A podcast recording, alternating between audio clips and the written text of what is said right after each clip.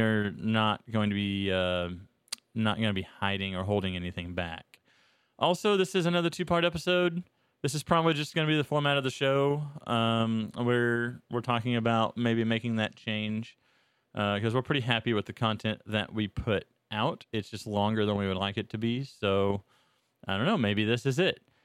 Uh, also, I will be coming back in at the end of the episode to let you know what the next movie is because again, we did this in one recording and we didn't put it in. So we'll we'll start um, we'll start reformatting to make sure that we get it more organically in the future. But I will see you again at the end of the show to let you know what the next film is, so you still have the full two weeks to watch it. As always, uh, thanks for listening and enjoy the show.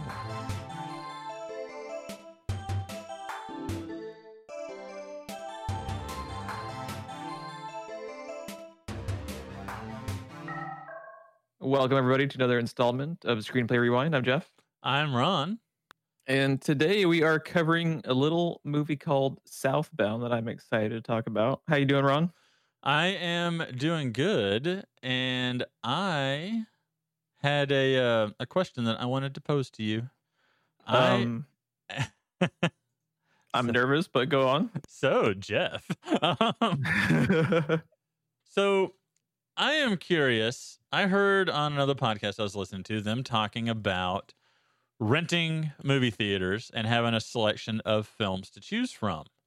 Now, Okay. if that, like which ones they would pick, if that selection was limitless, what would you like to see on the big screen if you rented out a movie theater?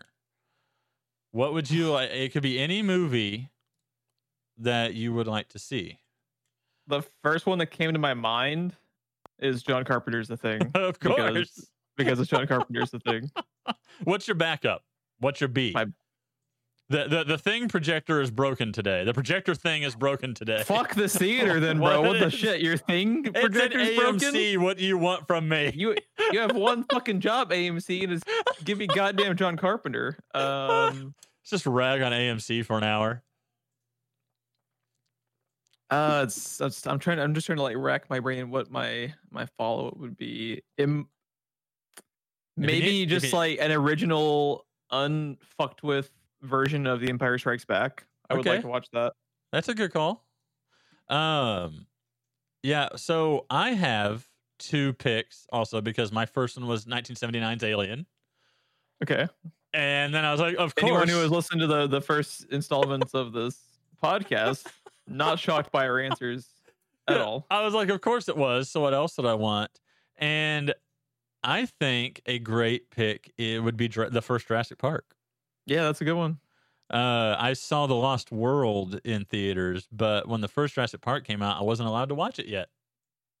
I So- saw Jurassic Park 3 in the theater. I don't think I watched I was too young to have watched the first one and I don't think I was old enough to watch the second one uh, when it came out. When did when did Lost World come out? It was like 95, it was like mid 90s. 95 or 97. Let me see. Let me go to the old MDBA and 1997. So I was I was I was 5 or 6 roughly depending on when it dropped. Jesus. In 97, I was 12, bro. Old bastard.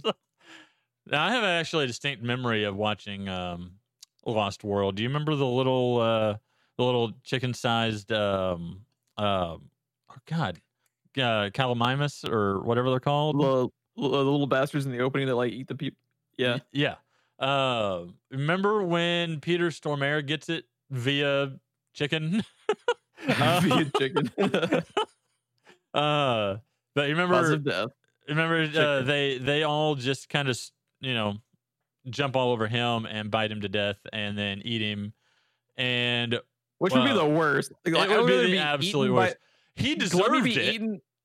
Yeah, he was an asshole, but like, let me be eaten by the fucking thing that can like just immediately end my life and not be, you know, death by a thousand little fucking chicken fuckers. Right. God damn. Um, Gallimimus, Gallimimus. Uh, anyways, he gets it via them, and in that scene, they are all just all over the place from all directions, and I watched it in theaters with my buddy Isaac, and he was basically like screaming and pulled his feet up off the ground during that part, and it was amazing. so I have a distinct memory of watching that. But I think Jurassic Park and Alien will be my two picks if I could pick pretty much anything. That was the first two that, that came to my mind. The other one that came to my mind is uh, Raiders of the Lost Ark would be fun to watch. Raiders of the Lost Ark or uh, Last Crusade. Yeah. If you give if you give me like the theater for an evening and I got to pick two oh, movies, man. I might pick Raiders and Last Crusade as a double feature because that'd be fucking That'd awesome, be dude. so good.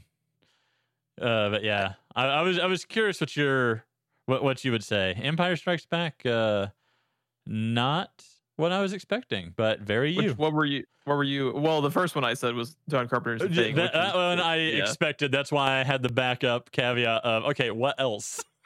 what, what what were you outside of John Carpenter's The Thing expecting me to say? I don't I don't really know. Um Empire Strikes Back was not was not at the front of the list though. Uh I was trying to trying to predict but I wasn't really coming up with anything. You watch Anything so much shit and you watch such a wide variety. Yeah, I was having a hard time bringing it in. That's the thing. It's like um, it reminds me like a um, the way that I view movies is very similar to a Quentin Tarantino quote where uh, he once said, uh, "Most people just love the movies they love, and then movie lovers will watch just about anything." And I'm kind of like one of those people where it's I'll watch any type of movie just because it's a movie. It doesn't have to just be in like my like catalog. Like I, I watch dramas i watch fucking pacific rim like any any type of movie i'll watch if it if it seems interesting at all a lot of a lot of movies i watch The only rom com I really watch is Deadpool. Uh, I have a hard time with those, but I've been dragged to a lot of really shitty ones, and that's probably my problem. yeah yeah But yeah. but um so Speaking of rom coms, Southbound. Southbound. so I discovered Southbound for the first time about a month ago when I was doing my kind of yearly, just fucking massive horror movie fest because I live, breathe, and sleep Halloween. I don't give a shit about any other holiday the entire year, but I fucking love Halloween because I like horror. Is the Halloween-a-thon something you typically do? Because I, as long as I've known you, I don't think I've heard heard of you doing this. I do it pretty much ev- like uh, ever since I was a teenager. I will every month of October I will kind of burn through as many horror movies that I've ha- kind of had on my kind of watch list for a long time, but just never get around to watching. I try to knock as many of those like off my list during the month Mhm. of October as possible. So it's been it's been a thing for a little like a little while now. Okay. Uh, one of the movies I crossed off my list this October was VHS because I really I really like horror anthology movies, hmm and it's a very good one. Most like horror anthology is is very hit or miss because it's very easy for something that isn't a cohesive like narrative throughout to kind of like lose its identity uh, if people aren't kind of on the same page. And I felt the VHS felt the opposite of that. How it felt almost like this cohesive thing, even though it's individual stories. Well, the final entry of that anthology really, really grabbed my attention. I really liked it. Uh, just the basic gist of it is, uh, I, be- I believe the name of the the entry in VHS was it was like 103198. It was like the day of Halloween, and uh, it was either like 98 or 99 in the late 90s. hmm It's about these it's about these guys who are on their way to a Halloween party and they go to the wrong address and they actually stumble upon a haunted house and they're walking let's let's be this ha- cops. Is this let's be cops? they're they're walking through this haunted house laughing at all of these legitimately terrifying things that are legitimately happening to them and they think it's part of the gig. They think it's like one of those, you know, haunted house attraction houses you walk up to, you know Right. people have stuff set up. And I just love this I- this idea a lot, and I love the way that they presented it. So after I'd finished VHS uh, and liked it, I looked up the individual directors of it, and another thing. It's uh, three guys. They they're kind of like production studio name that they kind of use in place of having a list of three people in the credits for most of their stuff is Radio Silence. Okay. And uh, one of the other things that came up under their filmography was Southbound. and I uh, looked up Southbound. You know, I, I, knew hardly anything about it other than it was by these guys primarily, and it was a horror anthology. And I'll like I love horror anthologies so much. I pretty much just watch them just to see because most of the time they're like an hour and twenty minutes. They're very quick to breeze through, and because they're individual stories, their pacing is usually really good because yes, the stories can just kind of like go at whatever pace they want. Most of them they're very fast paced because they have a limited amount of time to get their story across. So horror I, I just, is very finicky because either it's overstaying its welcome and the pacing is slow, or it's a one trick pony that it's just doing on repeat over and over and it's not interesting, or it can be actually good. so, yeah. you know, two of those are bad. So, you know, odds are a lot of the times in horror, it's just kind of meh. But yeah, yeah, anthology works a lot of those problems out. Exactly.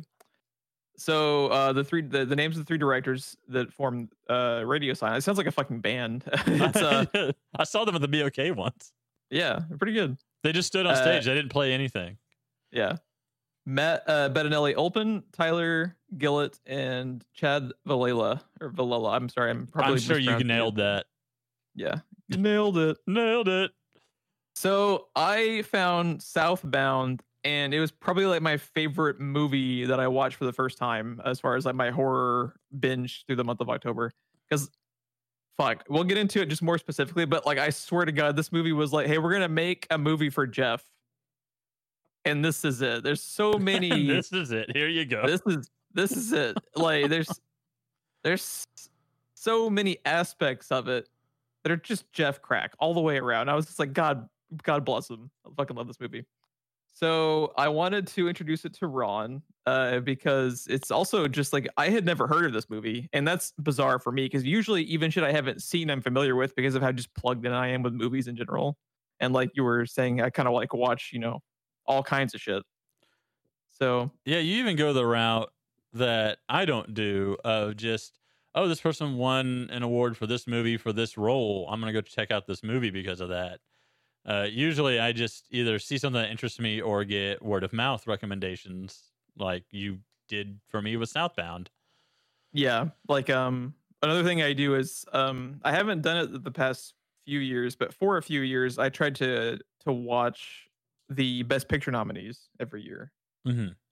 and then the Best Picture nominees became kind of worse and worse over time, so I kind of stopped doing that. Like the dude, the, the Oscars, I swear to God, have gotten Oh my god. Fucking like somehow worse over the past 10 years or so when they always were kind of garbage. But yeah. Let's talk about uh Southbound a little bit. So what makes it very special to me as far as horror anthologies go is they have five segments in this movie. If you had told me every single one of them was directed by the same people and written by the same people, I would have believed you because this feels very cohesive for an anthology. Yeah, the uh, uh, cinematography, the editing, and the directing, it all feels like it's just being done by one person. Which is crazy because they have, you know, uh, three directors working on two of them uh, because they, the the radio silence guys they do the opening segment and the closing segment. You have uh, with the the middle one it's, it's you know it's different set of directors so you have all of these you know kind of kind of cooks in the kitchen and most of the time like you kind of lose like the identity of the movie along the way or you have like segments that like uh that just are just completely like unwatchable you know someone just like it didn't get it but it feels like everyone got what they were setting out to do with this movie. It's really interesting because it not only not only are they separate movie uh, separate stories but they also interlock and that's not something i'm used to experiencing with anthology. Uh, usually i think of like the twilight uh, zone movie or something like or that creep show or where they're show. just where they're just completely you know they're horror and they're short stories essentially but they have nothing in common but there is a through line throughout this movie and it and- feels very much like just a movie. It doesn't feel like five stories like you were yeah. saying. And the fact that they interlock and it feels like it's just a movie and we're going to assume I'm assume we're going to get into the structure of this thing later because yeah. Good lord. Good lord, th- this was kind of blowing me away. Yeah, like you watch this movie, and it's this little anthology movie that didn't even get a wide release, but there's so much fucking love and attention to detail given to like all the elements of this that I I fucking love. I I, I watched this movie. I really really uh, enjoyed it, and as like the more I read up about it and see these Easter eggs that we're going to talk about later on the podcast, it's like, man, like I just love the attention to detail. Yeah, and the environmental storytelling and Yes, yes. It's- There's a, there's oh a bit of environmental storytelling that like I caught on this viewing tonight um, when I was watching it for the show that I didn't even see on the Wikipedia page. I'm interested to see if you, if you caught it. Well, We got a screenplay rewind exclusive. It's co- screenplay rewind exclusive to nobody. Bobby will enjoy it. Bobby, you are getting an exclusive, my friend. But yeah, so let's start out just by uh, we'll getting uh, to the first story now. So the first segment uh, is called "The Way Out." Good game. Yeah. Enough I said. it. Moving on. Uh, yeah, I, uh, have a good night, y'all. So the first segment's called "The Way Out," uh, directed by the Radio Silence guys. Um, the most notable thing that they went on to do uh, is uh, "Ready or Not." Uh, two of the guys and uh, two of the guys of the directing team directed "Ready or Not," and one of them was an executive producer for it. So the two of them are still kind of a directing duo, and one of them is kind of like their producer buddy. And that's the movie that I keep wanting to call Hide and Seek that we went to go see, right? Yes. Yeah, I love that movie. Yeah, uh, I uh, I ha- ended up having issues with Ready or Not because of the script, but they just directed it. They did not write it. So pretty much everything I liked about Ready or Not was because of these guys, and the aspects I didn't like so much about it were the the, the script. So I was kind of happy to see that like my my kind of reasonings for you know disliking it weren't these dudes who I'm talking about and just gushing about you know for VHS and right. Way Out. right. But Yeah. Yeah. You're So- wrong, but continue. yeah, yeah, that's fine. That's fine. Uh, the way out opens up with these two guys driving away from something. It's it's very mysterious as far as what they're driving away from. They're covered in blood on the on the in the middle of nowhere on a highway. And the first the first thing that told me I was like uh, I was kind of in for a movie made just for me is when they just stare off onto the horizon and you see this fucking creature that Oh could be a God. bloodborne boss. Do they not look like fucking bloodborne monsters you would fight? they look like something straight out of Bloodborne. Their And design I don't know any other way to describe them. I love there. So the uh, this creature that you just see kind of staring at these two dudes driving down the highway, like to just to describe them. They're oh, oh we always forget to start out the podcast with this. Spoilers, by the way, Oh, for yes, South yes, yes, yes. Please, please watch the movie. Pause the show. Come back after you watched it because we go into full detail on everything we review. So yeah. The way to describe these things, they're just kind of these like wispy, floating, like half skeletons that at some points throughout the movie have like literal fucking Lovecraftian tentacle legs. I'm just like, God damn, this movie's fucking made for me. I, I love it. They they ha- have skeletons that have like a half predator face, like the bottom half of their jaw like unhinges like the predator, Yeah. It- and covering up the skeleton is this kind of like black, just like flab of skin. It's really weird. It's really strange, and it kind of opens up like the aliens from Independence Day. Yeah, yeah.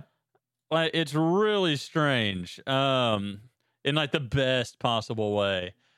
I am sending you some stuff in Discord to just look at because so we can talk about this thing because they are a little grim reapery looking, Yeah. even yeah. down to like this little sickle scythe thing hanging off of their hands.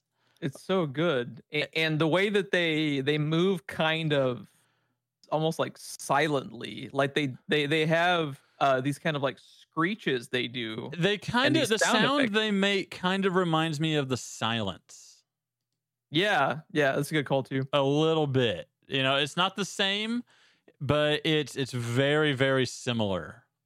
And and and they look like they could be like cousins of Nito from Dark Souls. like, yeah, just this, like yeah, and we're we're gonna talk later about what these things actually are or what they could be. But yeah, they are basically anyone that has seen Torchwood will remember the guy that jumped out the window and blew himself up. It's kind of like that floating with Grim Reaper wings and a, and a sickle for a hand. Uh, Yeah. It's and they're just kind of everywhere, but they're not doing anything. That's the unnerving thing. They're just Yeah. watching. They just watch for the, they they they interact. Uh, we'll get into specific instances about how they interact here pretty soon, but for the most part, they just watch and they just they they watch from like the horizon. It's like part skeleton, like from from the rib cage down. It's like a spine, part of a pelvis, and then like either the circulatory system or like the nervous system just dangling in the air. Yeah, What- and they yeah, and, and later on the the kind of like nervous system is replaced with like literal fucking tentacles that you're just like shit. This is awesome. And like, not only are they good from like just a design perspective, like when they were drawing it up to make the creature, but like the special effects of them is really good too. Oh yeah. the special the special effects of them look fantastic for how low budget the movie overall was. Well, the advantage of horror, though, a lot of the time is, especially since all a lot of this movie seems to be kind of in the same area. There's not a lot of location traveling. Um, Yeah. They they can funnel that money directly into the special effects, and they only need a couple of minutes worth of special effects too. They don't need a whole lot.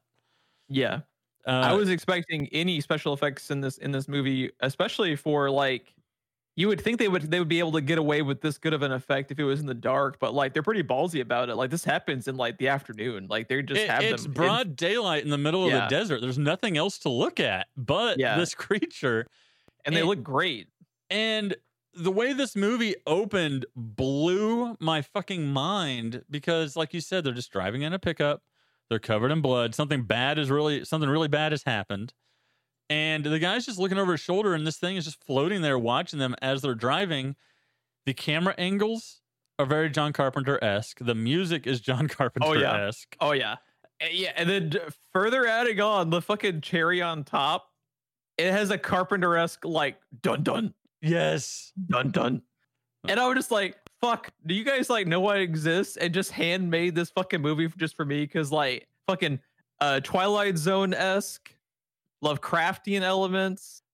And It's a horror anthology. There's a Carpenter esque soundtrack. Like, ah, and the I love it. the creatures, like we said, just kind of watch. The first time you see them, I want to say, I don't think it's when he looks over his shoulder. Right? Like the truck drives by the camera and it wasn't there, then it is. And it's Yeah, not first- real. It's yeah. not a jump scare. The music doesn't do anything. No. Everything. It's just there. It's just weird. Yeah.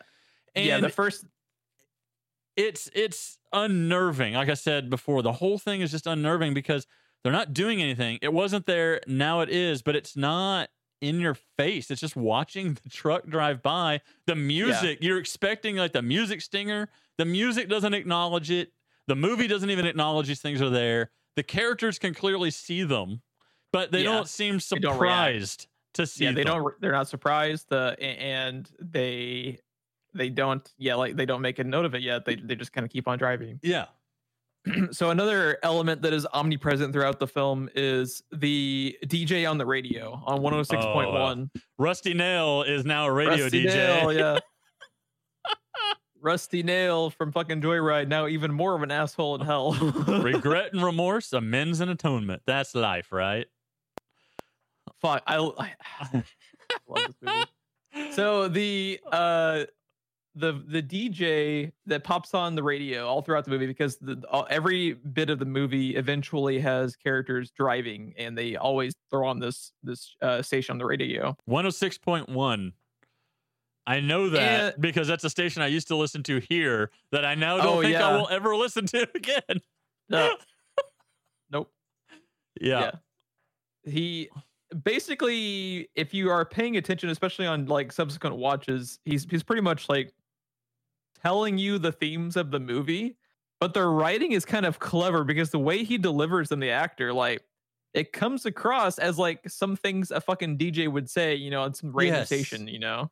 All you lost souls racing down that long road to redemption, and all you sinners running from your past, but heading straight into that pit of darkness up ahead. We're all on the same endless highway, the one with no name and no exits. Well, it's like, what? So it's these kind of like ge- like these like generalized bits of dialogue that are that end up being very specific once you understand what. Sorry, I just thought what- about demonic Casey Kasem.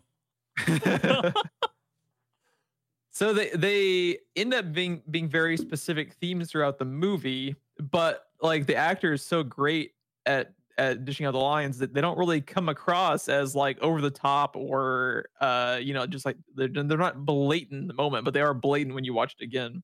Yes. So the guys are driving. They come across. Uh, come. Uh, they drive across this kind of little gas station with a diner attached. They exit out to go into the diner because they need to go and clean. They need to go clean up the fucking just massive blood spatter. This is all over them. Like clearly they've you know been in some shit. Bathrooms for customers only, Jeff. Bathrooms for customers only. So they the two guys they go in. The uh the two of them kind of go in covered in fucking blood and the first thing that tells you something is seriously wrong here is how no one else in the diner seems to give a shit or react to the fact that they're just covered in blood. Right. Like at first you think the cashier is reacting to it and she kind of is, but she just doesn't really care. No. The, uh, she's Sutter? she- Was that was it Sutter? Yeah. Sutter, and that name is actually another Easter egg to uh, another movie that I might have on the show eventually. Um, her her name being Sutter is actually a reference to one of the characters in In the Mouth of Madness, the John Carpenter movie uh, that I want to have on the show eventually. That I think you'll like. I'm That's interested. the that is the Lovecraftian John Carpenter movie with Sam Neill that I've been talking to you about. You you had me sold at Lovecraft, Carpenter, and Sam It's- Neill It's individually. fucking awesome. I don't It's know that I can awesome. handle them together.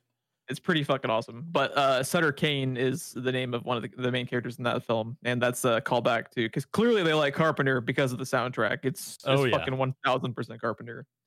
So they the- ripped him off so hard and he didn't even care. Nope, he didn't sue them like he did uh, the fucking Guy Pearce movie. Uh, what was that? Um, you know what I'm talking about? Uh, How he No. li- uh, there was the Guy Pearce movie. It was like the sci-fi movie Guy Pearce did where he was breaking someone out of like a prison Lockout? lockout. I fucking Lockout? love that movie. He sued them?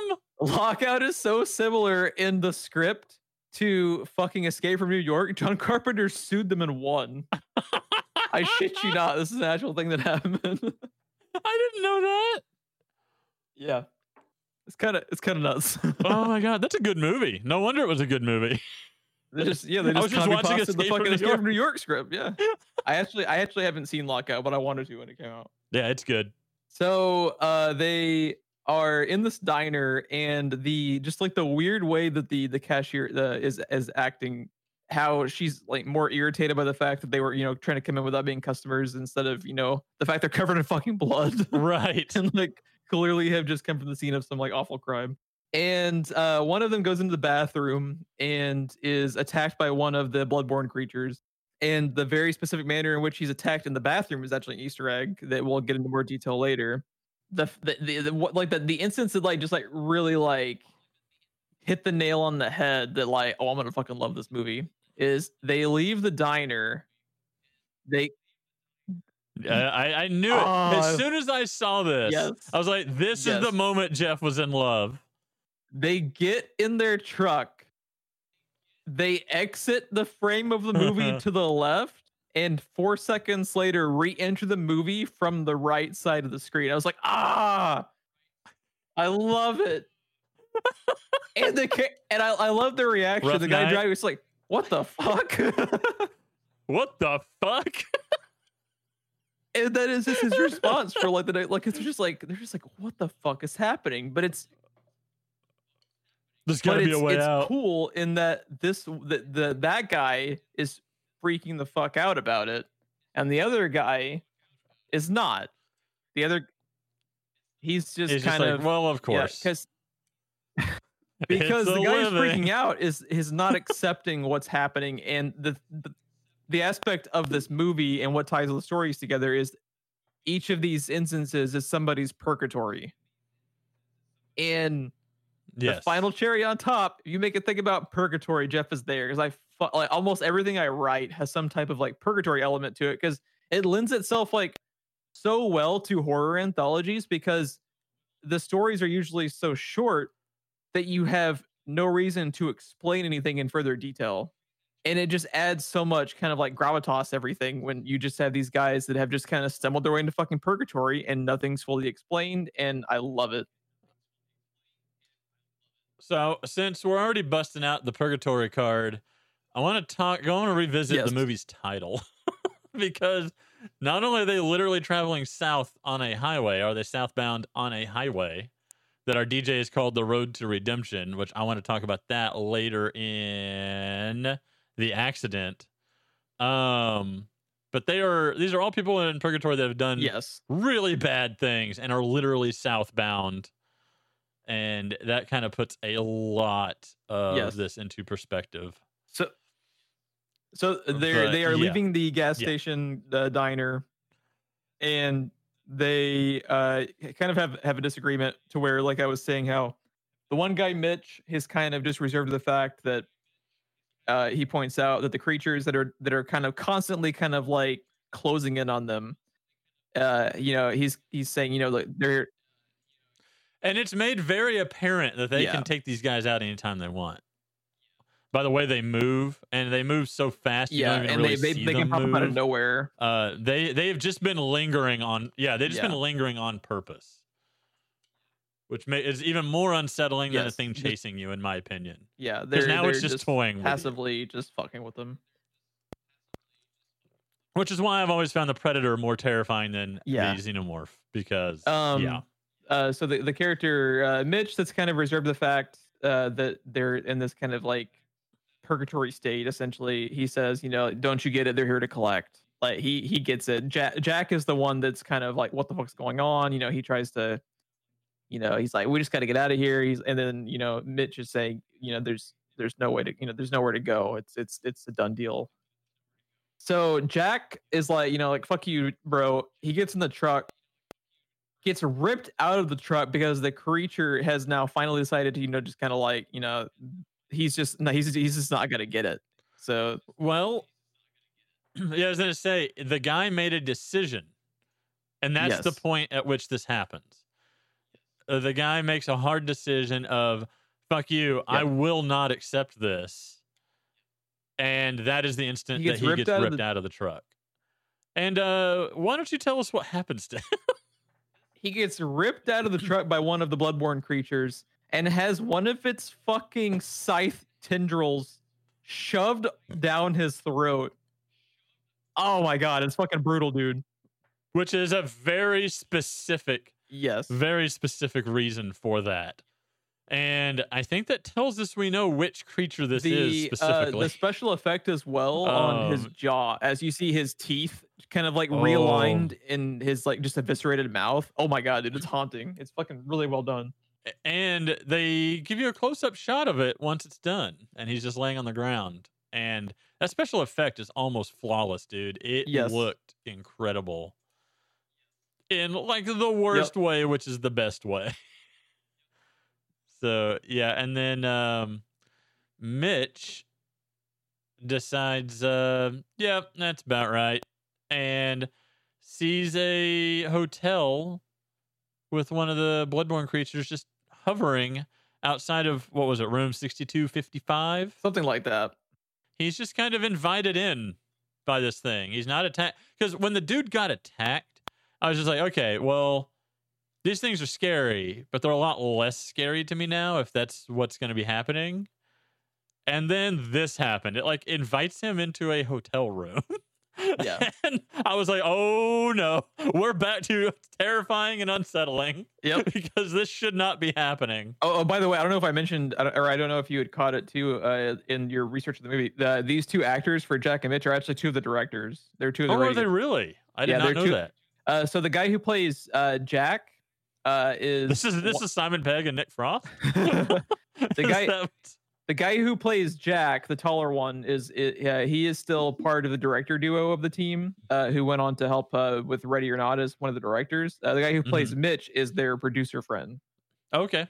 so they're still kind of active and buddies making movies. And I'm so happy that like while I didn't like Ready or Not that much, I'm so happy it happened and was a success because now these guys can go on to do more things. Like I'm super stoked to see what they do now. Like yeah, you're one of the few people, by the way, I was not uh, not all that thrilled about that movie. I think I might need to just watch it again. You know, you never know. Like, you know, so Yeah. sometimes you just catch a movie I at think, the wrong time. I think it was more on the goofy side than you were expecting. yeah, and I, uh, uh, I think you were expecting like the most dangerous game. I was hoping it would be more like uh, another movie uh, that I I hope to have on the show at some point too, called You're Next, which is more kind of like in that vein. Um, there's what- there's a lot of horror comedies that are just not worth watching because they're just stupid.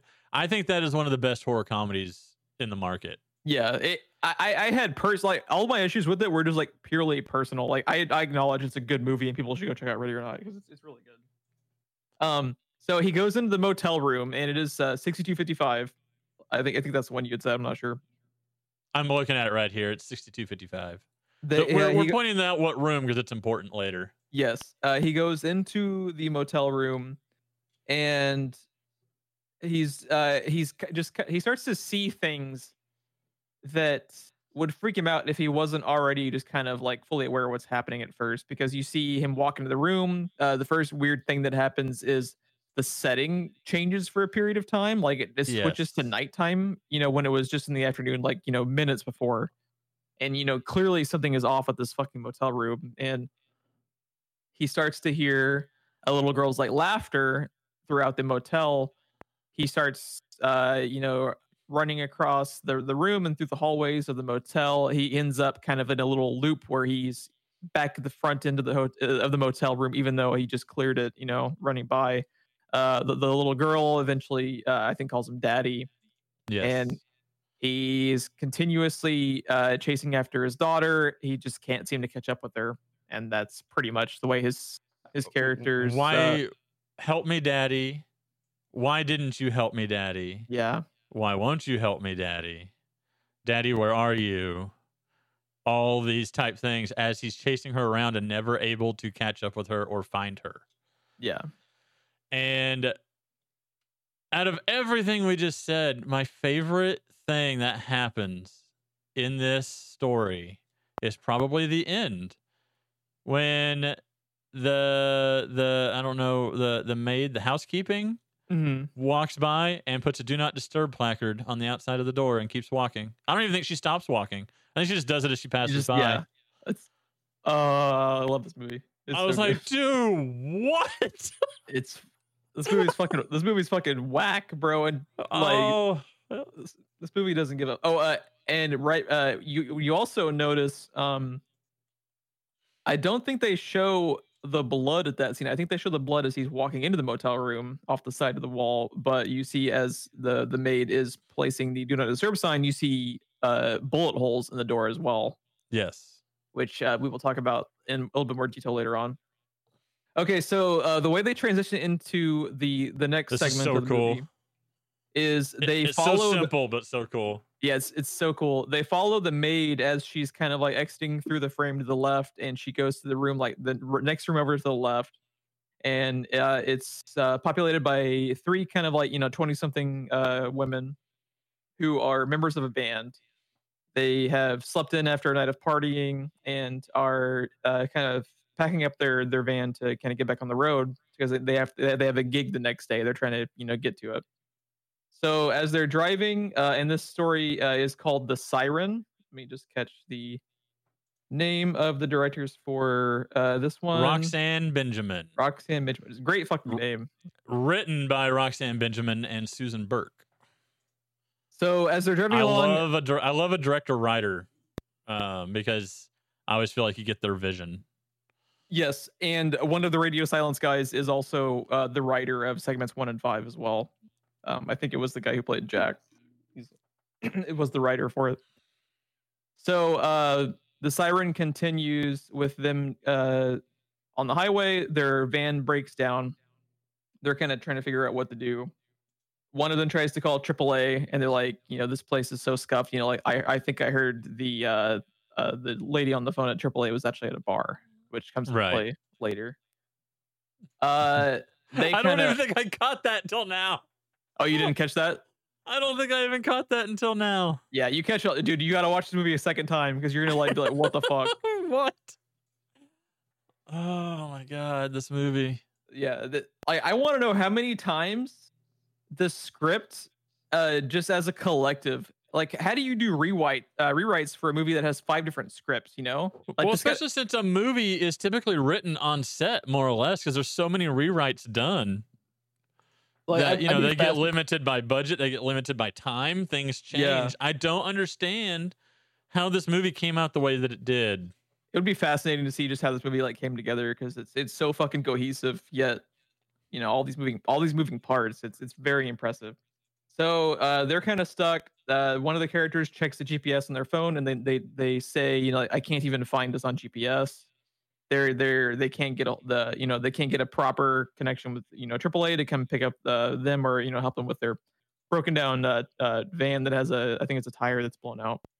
So Yes. they're kind of just stuck in the middle of nowhere on the highway when a couple in an old station wagon driving on the highway stop to you know talk with them you're immediately like what the fuck is going on with these people? Because they look like they're straight out of like a norman rockwell painting. And you're just like what the fuck is happening with these people? Because they're, they they look like they're from like the 1940s they talk like they're an old family from like the 1940s and you're yes. just like what the fuck's going on? Uh so now I want to say real fast, um, Davy Johnson is the guy in the car.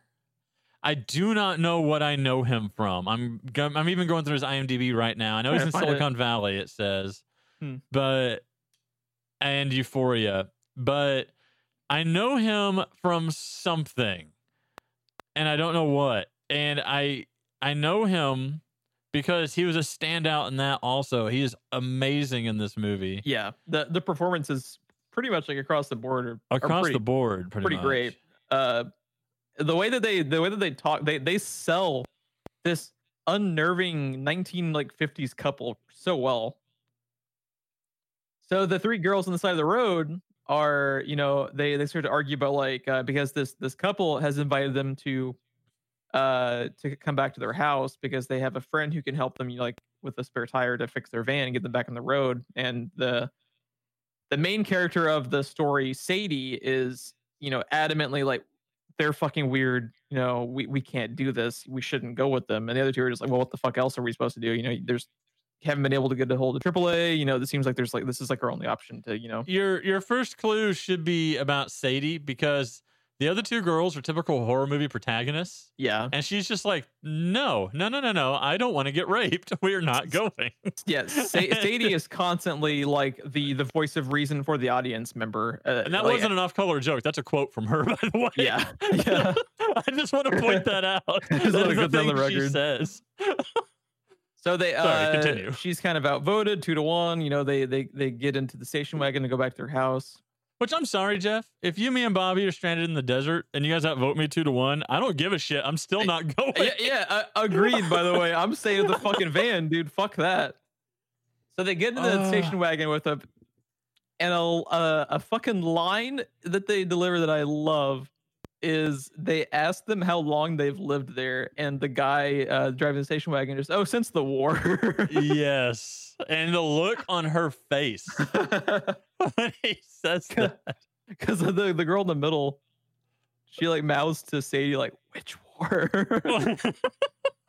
I love that because like that's the thing about these guys too is like there are you know this movie is for the most part serious, but they have a couple of moments of levity where it's like they they get how to break up the audience tension like just enough to keep it scary but not be exhausting. And I feel I feel like Ready or Not did a good job about that too because you know like Ready or Not had moments of you know tension as well, and Ready or Not also had moments of you know being just you know straight up a comedy like we we're talking It's- about. It's horror first with a dash of comedy. And that's the yeah. best way to do horror comedy, in my opinion. Yeah, they, they're they're great about balancing like the tone of their movies to me. Yeah, you So- can stop and take a fucking breath. Mhm. um, Uh, they find a bear trap in the back of the station wagon, which uh, that's not alarming. it's you know, it's fine. That's I'm, I'm you know you know I've got check, like three or four of them in the back of my car right now. yeah yeah me too. You know you know you. there's you never know when you're going to need one. They're so handy. There's definitely you know no instance of uh you know Chekhov's bear trap or this bear trap is definitely going to come into play about ten minutes from now. so they are continuing with them as they go to their house. They uh go into their this little like you know almost like suburban home in the middle of the fucking desert, and you're just like, what the fuck? Like Sadie is constantly just like, what the fuck's going on? So there's also dialogue that keeps happening that is delivered exquisitely by this man and woman. Like, uh, I, I don't, I don't remember how it comes up. It's just like, oh yeah, there's no one around for miles. Just Yeah. like as Yeah. a point of conversation, yeah, and you're just like, oh, don't go in the house. yeah, you- you're. just, it's just like it's like red flag, red flag, red flag. But they deliver their lines so They- like friendly. They don't stop and look into the camera and go, "There's no one around for miles." It's just, "Oh, don't worry, there's no one around for miles." Oh, don't bother locking up the car. There's no one around for miles. Yeah, And he says it so like matter of factly and so like, you know, like Yeah. it's, it's just literally nothing, but it's everything. yeah. Like- you're, you're friendly neighborhood cultist, you know, as you do. Oh my god. So they go into their house and they uh uh they start to have conversations with the the the two homeowners that ostensibly only Sadie can hear. And this is incredibly important because uh the the woman uh like the wife in the house says, you know, she starts mentioning about you know like I, I forget the exact first quote she has about it but she starts Something like, "So sorry to hear about Alex." Yes, uh, she references an Alex, and Sadie hears it and is like, "What the fuck was that?" She immediately calls her out on it. She acts like she didn't say anything, and her two friends ostensibly didn't hear anything either. And this is your first clue that what you think is going on is not what's going on. Yeah, they, uh, she, uh, the the, uh, the wife at that point, you know, says she's gonna whip up some supper, you know, in her, you know, su- I, it's it's kind of funny to me. You know, people in like the 40s and 50s had to have had this kind of like friendly sensibility about them, and it's kind of sad how that is now just like an instant creepy factor That- for us. yeah, now, that's the you know? thing that's creepy and weird. It's it's it's Yeah. kind of like uh, I think about it too. It's like you know how like classic 1930s and 40s music has become instant creep factor in the same way, and it's just like you know people back in the day, you you genuinely enjoyed those. They went to clubs to listen to this. Yeah, Yeah. and it's just like that is now relegated to instant horror for us now. It's kind of interesting to think about, but That's a whole nother podcast, my friend. oh friend. yeah, oh yeah. uh Sadie is continuing to be just like we shouldn't fucking be here. What the fuck's going on? These people are weird. Uh, her two friends are just kind of like, you know, like, yeah, you're being over dramatic, you know, like whatever. So they, they, you know, agree to stay for supper. Holy shit. They- Uh, so supper that happened. so they go out uh, into their kitchen area to have dinner with them. They have invited a couple of their friends uh, who are, I guess, just like a, like a like a neighbor family. Even though it's kind of weird because you know he said there's nobody for miles. You know, there's just like right. Red flag after red flag. They have their two creepy sons that are like twins. This is The- so well done. Yeah, they don't really like like it's it's it's weird because the the the husband and wife uh, of the uh, on both sides of like uh, the table, you know, they have this like 1940s like friendly sensibility about them. Not the two twin sons. We They're should also point out that they not only have that 1940s like sensibility about them, they look like they're straight out of the 1940s, and so does the house. yeah Like, yeah everything is 1940s. yeah. It's it's it's very unsettling. But yes, Uh, these twins do not belong. Like you said, one, two of these things are not like the others. Exactly. Uh, they, uh, you know, are bringing out dinner, which is, I don't know So- exactly. it's a little uh, ambiguous. It, uh, so it, it essentially looks like like burnt roast beef that's been burnt to a crisp. Okay, so Wikipedia has it listed as burnt roast beef. That is not roast beef, Jeff. Yeah, That is, they say it's roast beef, and Yeah. Wikipedia has them like as fact on that. Um, is this Alex? like, what? What are they eating? I don't know. Because my first impression was that's a person. My first impression was it's a person as well, but you still don't know. It doesn't look right. It, It looks like a human torso. Yes, it doesn't look right. It it looks like they're cannibals, but Yes. you you just don't know exactly because you, you don't. And like the medicine they drink later, you're just like, oh god, this fucking Oh, So uh Sadie is a vegetarian. You know, she says, I'm not eating your fucking mystery meat. So, is she, or is she looking at what's on the table and being like, Call her- uh, yeah, I'm a like vegetarian? audible, like, uh, I'm not I'm not eating your fucking corpse meal, like whatever the fuck this is. but again, her friends are just like, it's really good. It's fine. Yeah. So, okay, I was saving this for for near the end, but I have a question for you, and this is the first time the question came up in my mind. okay. Um, we've already brought up the purgatory scenario, so Yes. I'm gonna go ahead and jump into this. Are her friends really there, or is it just Sadie that's there, and that's why her friends are playing into everything? It's it's cool to think Is this about. part? Is this part of her like torture here So- in purgatory? That So her friends are just happily going along with everything and dragging Yeah. her along, and she keeps choosing to go with them. Yeah I, I think i think the whole thing is is essentially just a mind fuck uh i don't think any of anything you see with with sadie is is really actually happening at this point you know it just it just seems to be this instance of like any like because her friends go beyond horror movie protagonists like they go they're beyond fucking- horror movie protagonists, and the other thing that's weird is that Yeah. like they're so different from the way Sadie thinks, and usually people that are friends track along the same track, even if they don't think identically.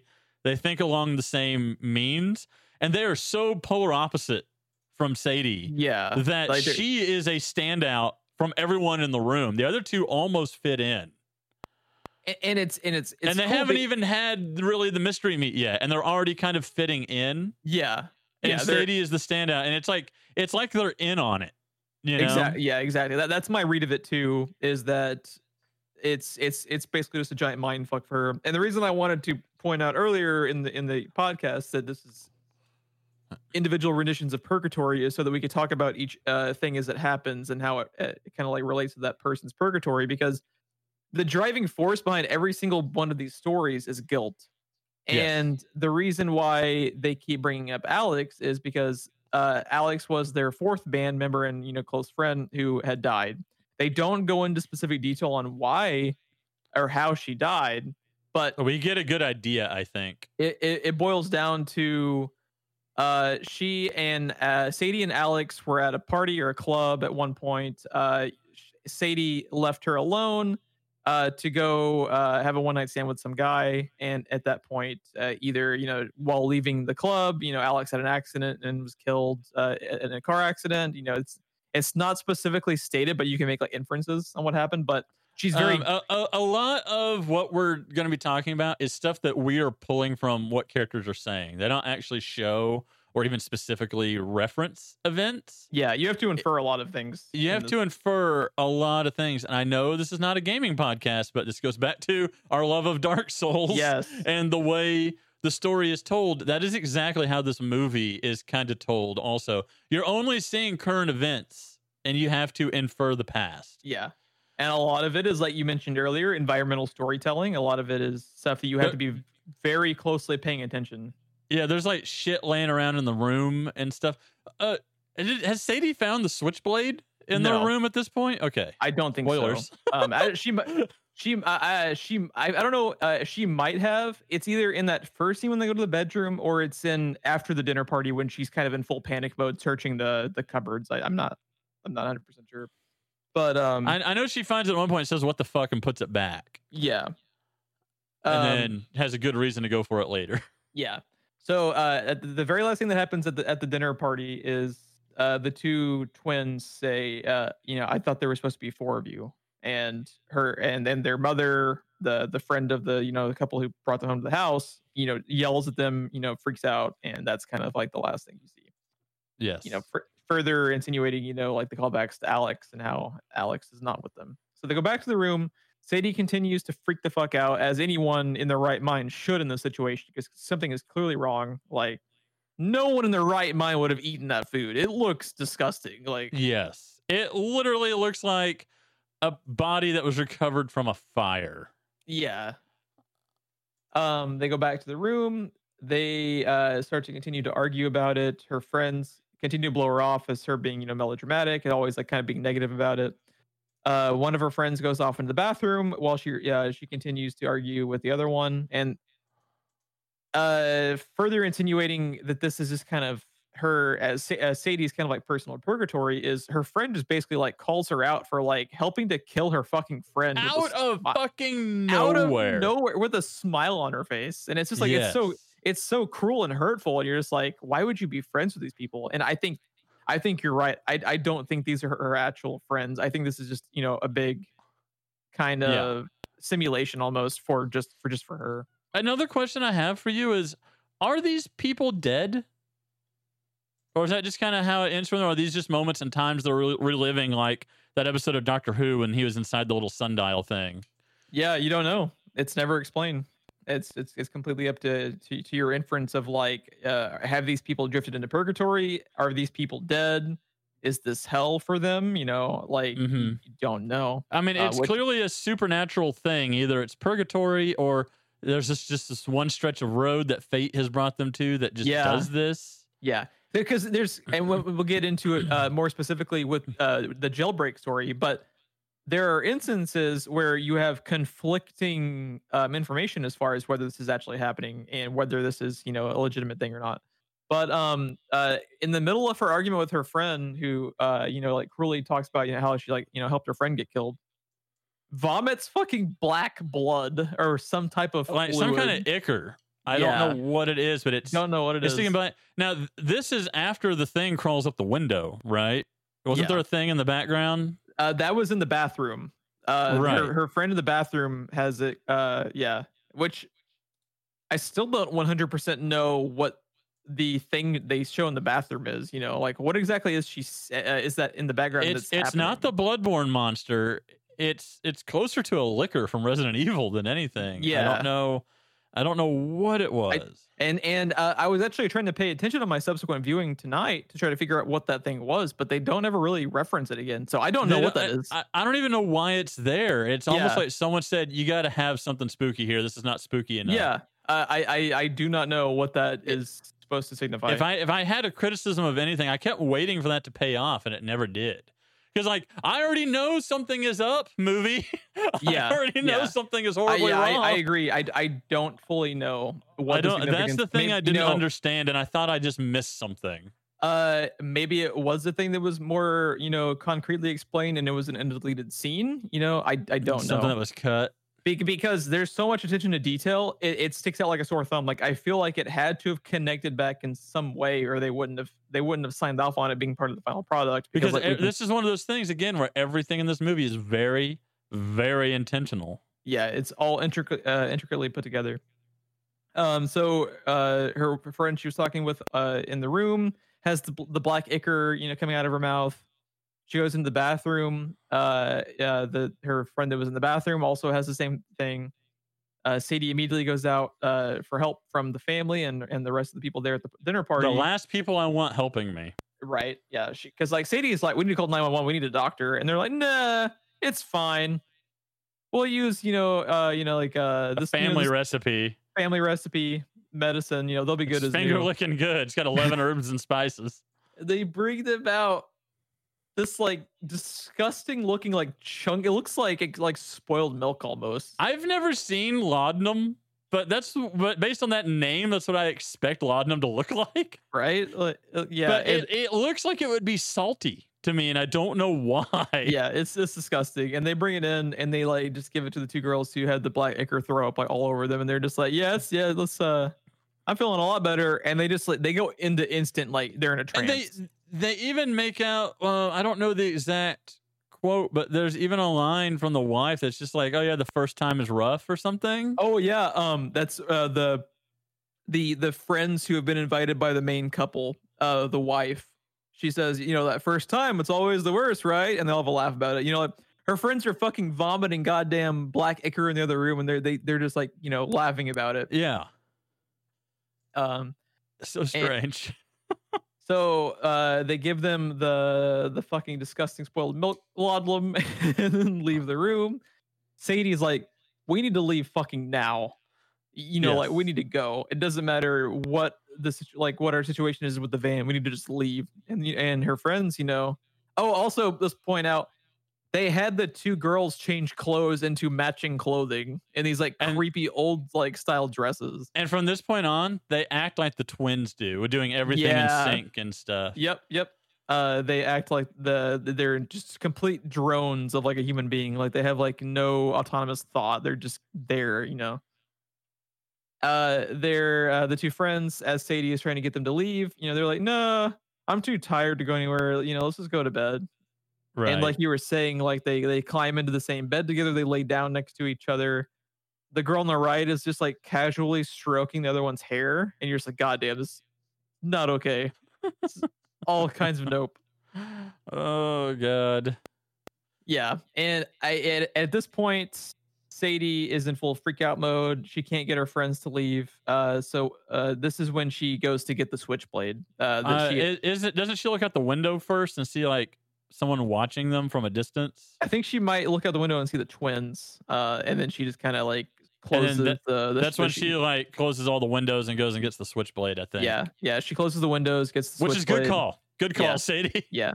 Sadie's doing everything in her power, man. Like she's trying, like, and, and then like she could just leave, but then she knows she's trying to help her friends, so she stays. Well, uh, going back to guilt, right? That's what she's being yeah. accused of is not helping a friend. She could just leave and say "fuck this," you know, and Yeah. get the fuck out, but she's trying to help her friends. hmm So she she sits at like the in between the beds with the switchblade and falls asleep. Uh, so when she she wakes up, her friends are gone. I think she hears kind of like some chanting going on outside, and is just like, "What the fuck's going on?" She looks out the window and sees uh, the the people that were at the dinner party and her friends. They they are in these like weird kind of like cultish cloaks, and they're chanting. They're walking out into the middle of the desert. Yeah, and she's just like shit, shit, shit, shit, shit. Yep. Uh, she runs out of the house to go see what the fuck's happening. And they are in full Lovecraftian cult mode. They are chanting. They are uh, using a knife to cut the palm of their hand to use their blood for like a concoction, which is never a good sign. Anytime in a Never movie, a good sign. anytime in a movie where people are, you know, uh, ceremonially cutting their fucking palms, not a good Which sign. Which out of all the places to cut yourself, I know, your dude. Like, cut your I have had I have had giant fucking palm sized wounds on my hands before, and it was a nightmare. Yeah, it's like if you're gonna cut yourself, like maybe not cut where you know the millions of nerve endings are near. You know, like yeah, I'm just Yeah. saying. But oh um, god! And everything you do just reopens the wound, and yeah, you can't because if you just cut your, you know, if you just cut like your upper forearm, you're fine. You know, you just put, you know, just bandage it up. You don't really use it that much. You know, it's fine. Right. But no, everyone cuts and just immediately without thinking cuts the middle of their fucking palm, like side to side. It's like Jesus, guys. And it's always disturbing to me, even more so when people don't react to cutting their palm. yeah, agreed. This agreed. this is so routine that they don't even notice it, or they're so used to the pain that they don't even flinch anymore. Yep. Because like it's one thing, it's creepy enough when they're doing that, but when they're just like as they're doing it, they at least seem human. But when they just reach up and slice open their palm like it's no big deal, something they do every day, and squeeze it into a cup. and that's and, that, and that's pretty much how the cultists are here. They they don't seem to react to the, the wound at all. Uh, so they're uh, using their concoction that they made with their blood and whatever the fuck else they're using. Like God knows what's you know they could be using the fucking laudum as a part of this for all we know. right. They uh, have the Could two be part of the medicine. They have they have, they have Sadie's friends there. They uh, have them kneel down and they uh, kind of inscribe these like sigils with the concoction on their forehead. Yeah, it's not it's not they're not just getting simbad, right? They are actually drawing a specific like rune or a specific sign Yeah. on their forehead with whatever is in that cup. And Uh, then it yeah. just dissolves into their skin. Yeah, it dissolves to their forehead, and at that point, Sadie's just like, you know, Nope, it's, nope, nope, nope, nope, it's a lost cause. You know, uh, the the guy uh, who I think was the, I think it was the the guest husband is actually doing the inscribing on their foreheads. He uh, is he has a quote where he's talking about how you know like the damned don't die, which uh, further ascribes the point to where you know, like, these people seem like they're from a different generation. They literally are. These people are immortal uh, because of Yeah. these these uh, ceremonies they've gone through. They're immortal. God knows how long they've been there. Uh, Since the war. Since the war, exactly. no, they've Um, only lived there since the war. So Ugh. they uh the two the two friends after the thing absorbs into her forehead. Uh, Sadie kind of like takes a step back and hits Chekhov's bear trap. Foreshadowed. yeah.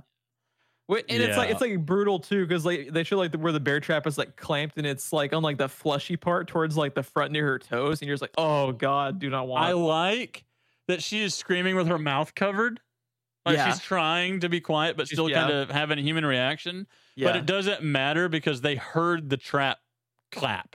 Like Yeah. they they heard the clank of the trap. yeah they, and they everybody the, the like looks her direction.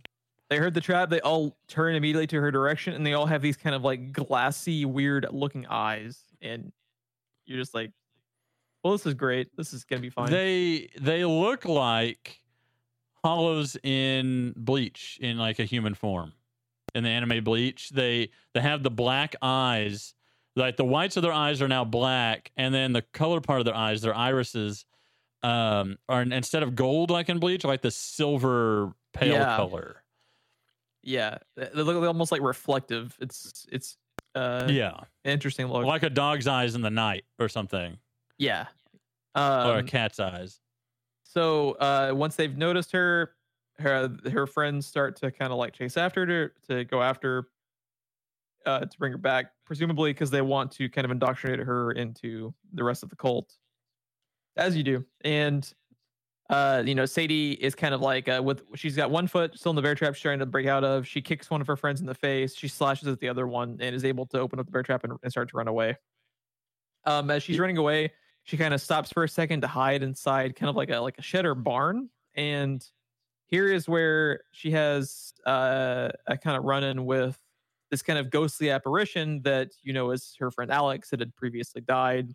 Yeah. um and uh she uh runs away uh from the the apparition of her you know her dead friend towards the highway yep. and oh boy I, oh my god, dude. She she is so okay. So Sadie has managed to escape the cult. She uh, she sees a car on the horizon coming towards her on the highway. She steps out into the middle of the road to try and flag down this car, and this is the beginning of the next story uh, called the accident. Uh, holy shit balls, man! The sound effects when he hits her with the car and the sound effects she's making as she's flipping down the road I uh made the mistake of wearing headphones to watch Oof. this. Ooh, I don't recommend that if Oh, you're I squeamish. I kind of want to go back and watch it with headphones now. Don't use the shifts. Grab some shitty ones. Oh no. Oh, that's awful. Um, Yeah, because like, dude, just just from fucking TV stereo, it was haunting. I could only imagine in like fucking studio headphones. oh my god, it was bad, Yeah. dude. And we're gonna talk about a sound effect later in this one. Oh yeah.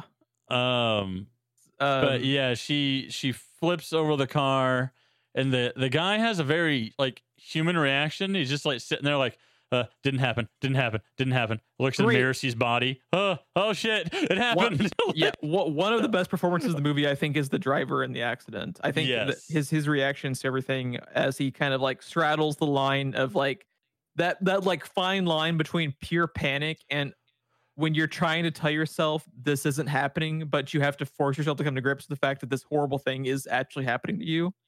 He's The, fantastic. um, oddly enough, out of everything, this is probably my favorite one, and a lot of it has to do with the acting in this Yeah, uh, th- this is and a lot of the sound design and stuff. Because we're going to talk about some shit, man. Uh, this is probably my favorite segment out of the movie too. Um, so just real quickly, this uh, as we had mentioned, uh, this segment is called "The Accident." Uh, this was written and directed by David Bruckner.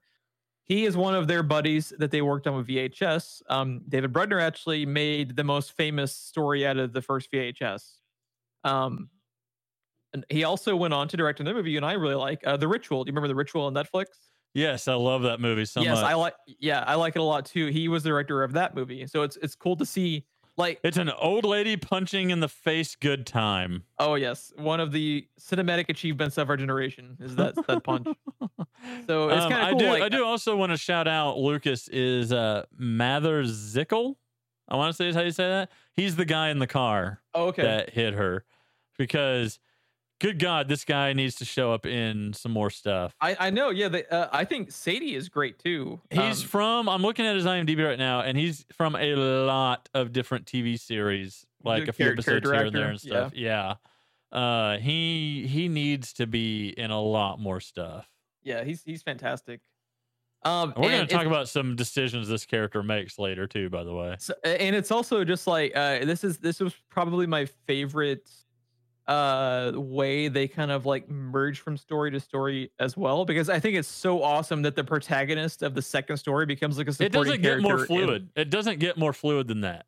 yeah, I think it's I think it's like such a cool little decision to to make a supporting character uh, out of one of your your protagonists because it actually makes you because if he just ran over some random person, yeah, it's it's awful, but it's not a person you know you know their name. You know, this is Yeah, person you, you care because this is something that shouldn't happen to anyone.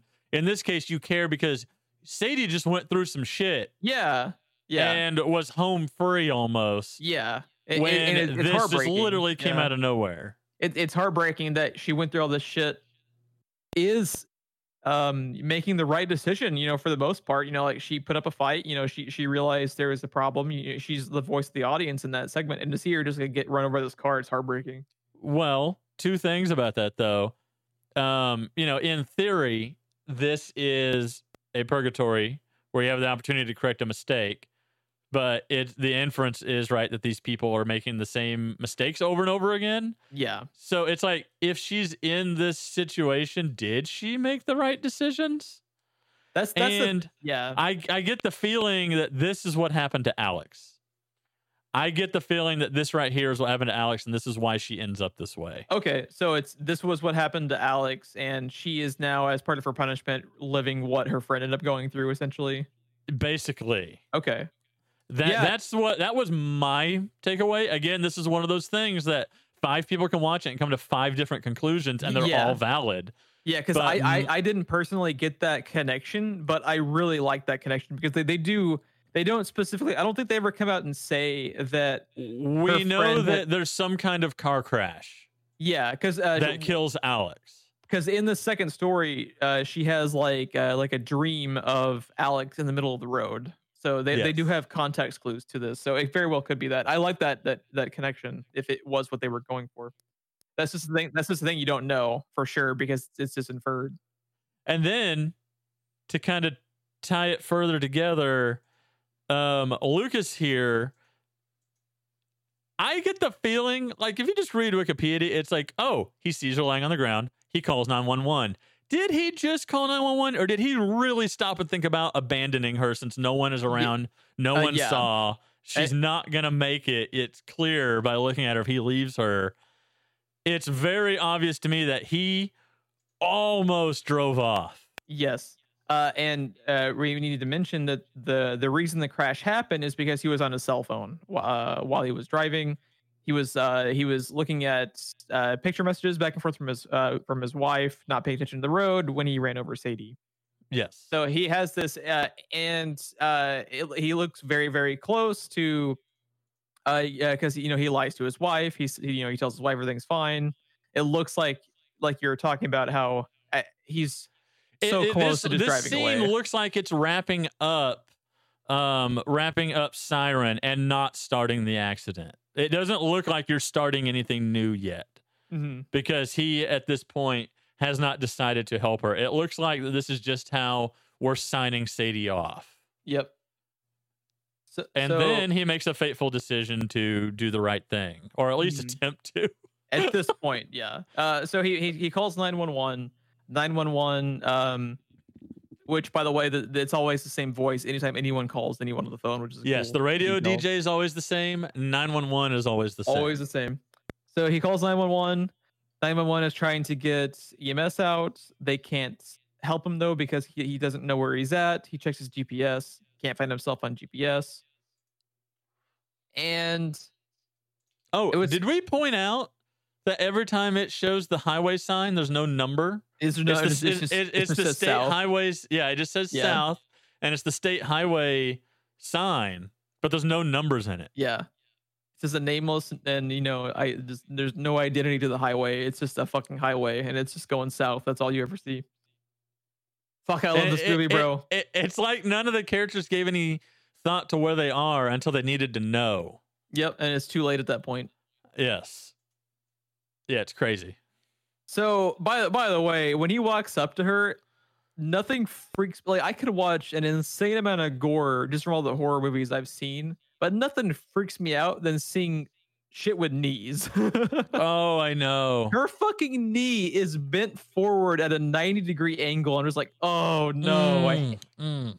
I can't, I can't, dude. Cause like I can watch any amount of horror movies and for the most part just be completely unfazed. But you show me like you know, like some people watch YouTube videos, people like having like bicycle crashes and like breaking their arms and shit. I can't do that. I yeah, I I cannot cannot do it.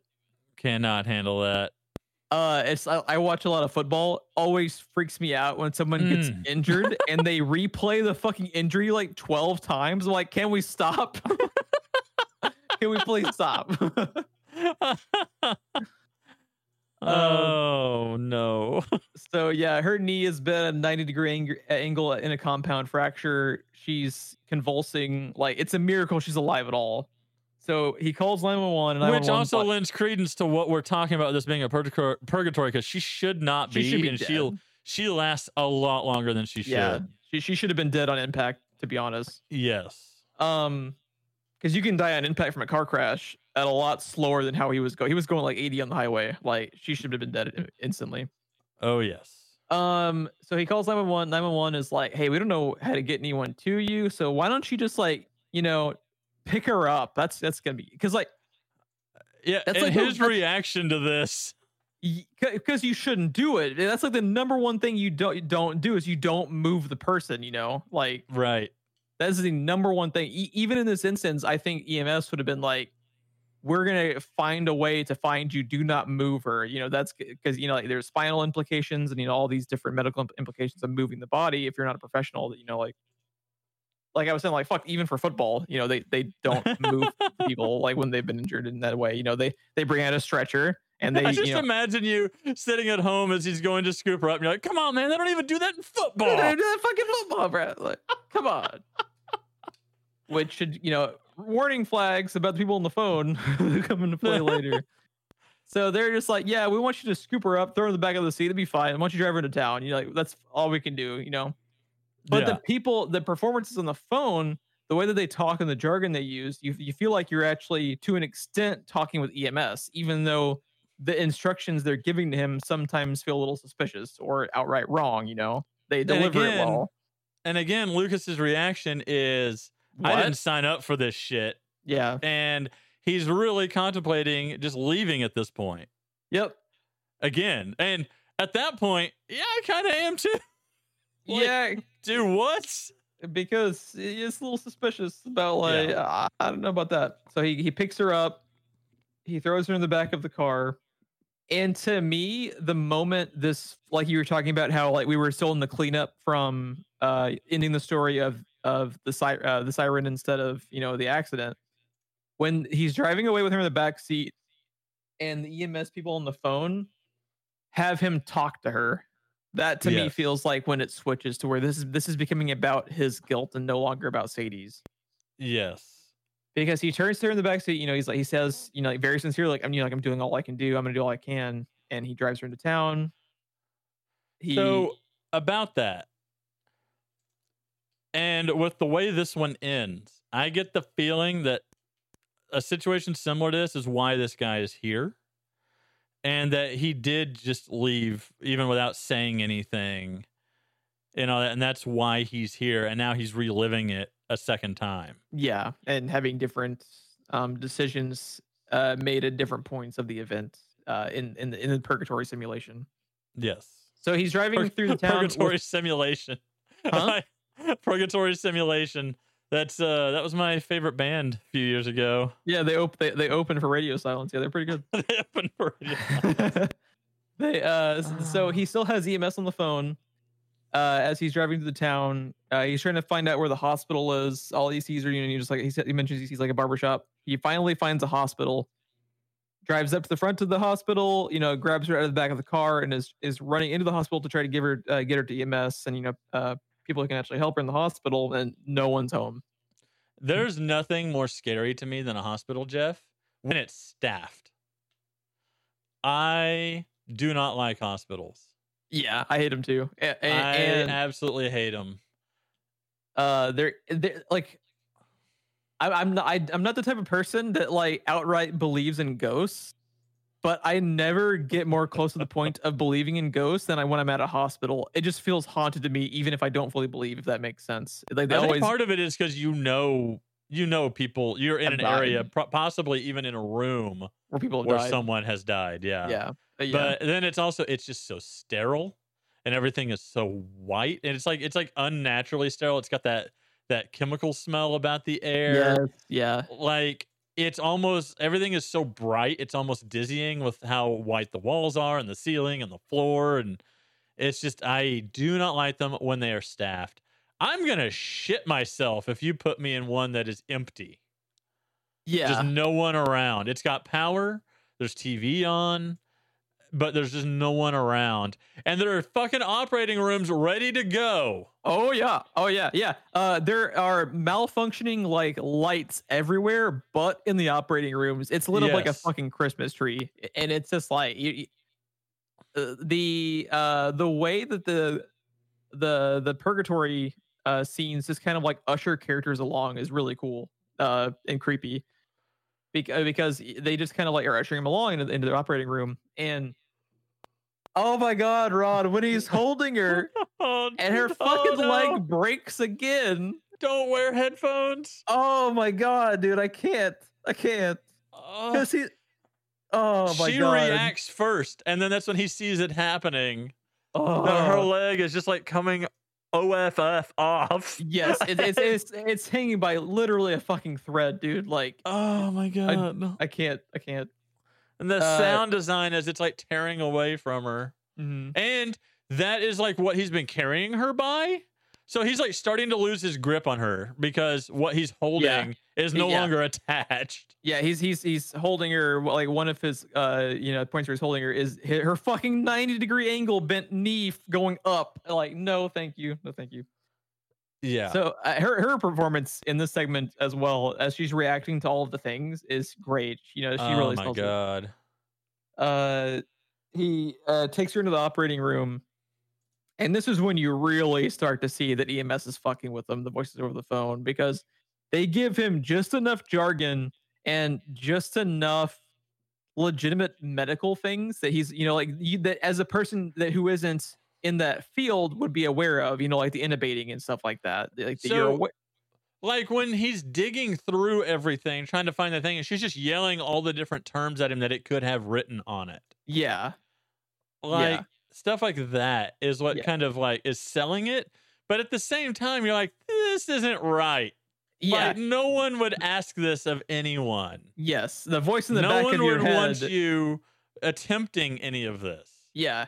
A- and and Lucas is reacting the same way the viewer is. If he's like Something isn't- happening something's something off. isn't right here, but he's he's going to try because he But he, he he's being driven by guilt of again i believe the same thing that he did abandon he just that he just left them. Yeah. In in, Yeah. in reality. Yeah.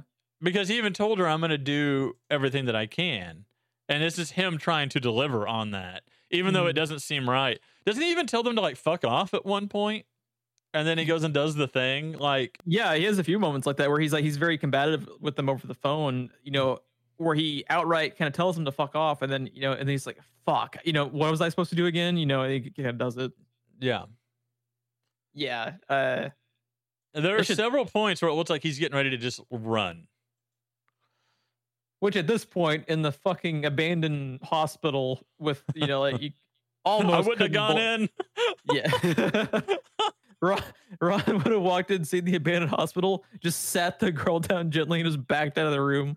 would have rang the bell on the desk and then would have homer simpson Yeah. out of there Oh yeah, and and the hospital also real quickly looks to have been abandoned like in an instant because there's like food that was left out that is now Oh, rotted. yeah. Where yeah it- it's like the fucking rapture happened and everyone there Yeah. was a saint like exact yeah yeah exactly. yeah. Uh, so they, they uh, he, he is giving uh, people over the phone instructions about like, uh, you know, like what he's seeing, what her state is. They they ask to like hear what her breathing sounds like. and they continue to have him uh, intubate her. He can't find the actual like he all he can find is the tube. So they literally have him put his fucking fingers down her throat to an to to intubate. You're just like, oh my god, what is happening? Now this is the point when he's yelling about how he can't do this. This is crazy. Blah blah blah. That a new voice comes onto the phone. Yeah, the, there's And- a, yeah because it was it's a it's a guy's voice this time who says he's a surgeon. and it's it's a sharp gets your attention voice it's a very authoritative voice Uh huh. and he uh he refers to himself as the surgeon i wanted to point out this actor also his name is justin welborn and you may know him from the MacGyver TV series. Oh, my favorite. Oh yes, um, Justified. Oh, I actually might have seen him in that. I did like Justified. Yeah, he was Carl. It says, um, VHS viral. I didn't see that. Um, I saw I saw VHS one and two, but I have not seen Viral, so I did not see him in that. Yeah, and the Crazies Oh, and Final Destination. we should cover So- Crazies at, some point. I like Crazies. yes, we should. I think that's on Prime actually. I I think I actually own that movie too. I really like. oh well, there you go. Yeah. But yeah, um, this guy, holy shit, him and Lucas. Like, I just want a buddy cop movie of the two of them, dude. in, in Purgatory. in, in purgatory. Let's not- one is Harvey Bullock and one is like the straight laced guy. It's like the odd couple, but they're detectives and in purgatory. Purgatory nine one one. Give it to me now. I want it. Uh, oh, but yeah, this guy, this voice comes on, and not only is it more authoritative and it grabs your attention immediately, not just because the change of voice, just because you know we've been dealing with um two female voices that were I don't one of them is kind of a higher pitch, one of them is kind of like a mid tone. It's not just that this one is deeper. This one is literally speaking with authority, and you, the viewer, are like, "Oh my god, it's Satan himself!" like, like, oh yeah, my got a- god, he's got a fantastic voice. Like He's got he- a fantastic voice, and he's talking like someone that would be in that position. And he's matter of factly telling him what to do as if he's done this a hundred times. Yeah. And he's speaking in that kind of tone you have to have to make people who are freaked out do what you say. Like you you have to you have to cut through like their sense of panic to make them listen in his voice. And he's going slow and steady. He's being Yeah. very descriptive. It's like Mhm. he's teaching someone. Yeah. He's not just saying ram the thing down her throat. Like he's giving him very specific directions. Yeah. And then a scalpel. Oh my god. Okay. So while he has one hand jammed down her throat with the fucking intubating tube. The she bites down, by the way. Yeah. Uh, And he he is now the the leather strap to like her pain Mhm. that she's feeling. Like anything she feels, he she's gonna bite harder. And while he has his hand jammed down her fucking throat, while she's biting it just out of pure convulsion from pain and blood loss and everything, like reaches over because they have convinced him he has to compress her lung to save her. Mm. And he makes the five to seven inch incision just like he's told. He reaches his hand up through the flap Mm. of her skin above her fucking rib cage, bro. And this uh, this effect's fucking great too, because like it, it looks like he's doing it. Like Mm. there's there's no like separation really where it looks clearly like you know he's you know on a like putting his hand in a prosthetic special effect like it looks legit like it's it's Yeah. it's also really well done here too the practical effects and the cgi and the creatures chef's kiss fucking great and he reaches up and like oh my god like they they they they cut over to sadie's face and as he's about to like compress her lung you just see the single tear roll down her face and it's like it's so heartbreaking dude because it's just like she went through so much shit to like go out in that scenario is fucking brutal you know like yeah. And he compresses her lung and she and she dies and you're just like Yep. fuck dude After all that, after all that to go out like that and then when the voices over the phone start maniacally laughing like fucking dark souls npcs you're just and like it takes him a minute to notice. Did you notice that? yeah because he's just like he's in pure shock at this point you know he's just Yeah. in just yeah just pure shock I and- love and- the touch that he doesn't just react immediately. It takes him a moment. oh also too he has a if you watch the scene again he has a brief glimmer where he like you know how like, when people are laughing you instinctively laugh along with them yes, he, he brief does it for an instant, yeah he and then he realizes what's happening. It's like, wait, what? yeah he has this brief instance of where he has like a quick little like like flash of a smile like as if he's about to start laughing with him and he's like wait what and Yeah. the and the laughs just like keep coming and coming and and you know you you kind of see how they've been they've been fucking with them and uh, like I, I like the scene too where he he drops the earbud uh that he was using to talk to them on like the the earbud headset and it just lands in the blood and you hear like the kind of like distant laughing as if you were listening to the earbud on the ground that's a cool little touch too in the sound design that i like yeah. yeah Um, and the thing I was gonna talk about too later is that thing is covered in this woman's blood, and he sticks it back in his ear. yeah dude. that's pretty grody right Who the fuck does that? Yeah let's, bueno. yeah. Oh my god. So he walks across the hospital, tries to leave because he's just in he, like between like the laughing and yeah, he, he you know he just literally killed this this girl this this this poor girl who who he already ran over with his fucking car. He he now after trying to quote unquote save her, you know, doing all he can, you know, with these instructions he was given, you know, kills her himself. He can't escape the hospital. The hospital, there's this great scene where they they zoom in on the the exit sign and they pan down and the the door is just like these like massive chains just bolted closed, which Mm-hmm. fucking love it. Inferring that somebody did that right after he went in. Yeah. So even if he had chosen "fuck this, I'm out," he's stuck in there with her Mm-hmm. Um, just just so- to watch her die. So he can't get out of the hospital. He's like he's freaking out. They have another like David Bruckner, the director. Some of my favorite shots are all in the accident. Like there's this great shot too. Right after you see how the exit door is shut, he he shows the shot outside the hospital of his face in the window of the exit door screaming, and you hear the audio as if you're hearing on the opposite side of the door. And it's just like, oh man, so many great little touches of cinematography that it's like fucking Jeff Crack. Yeah, it's really, really, really good.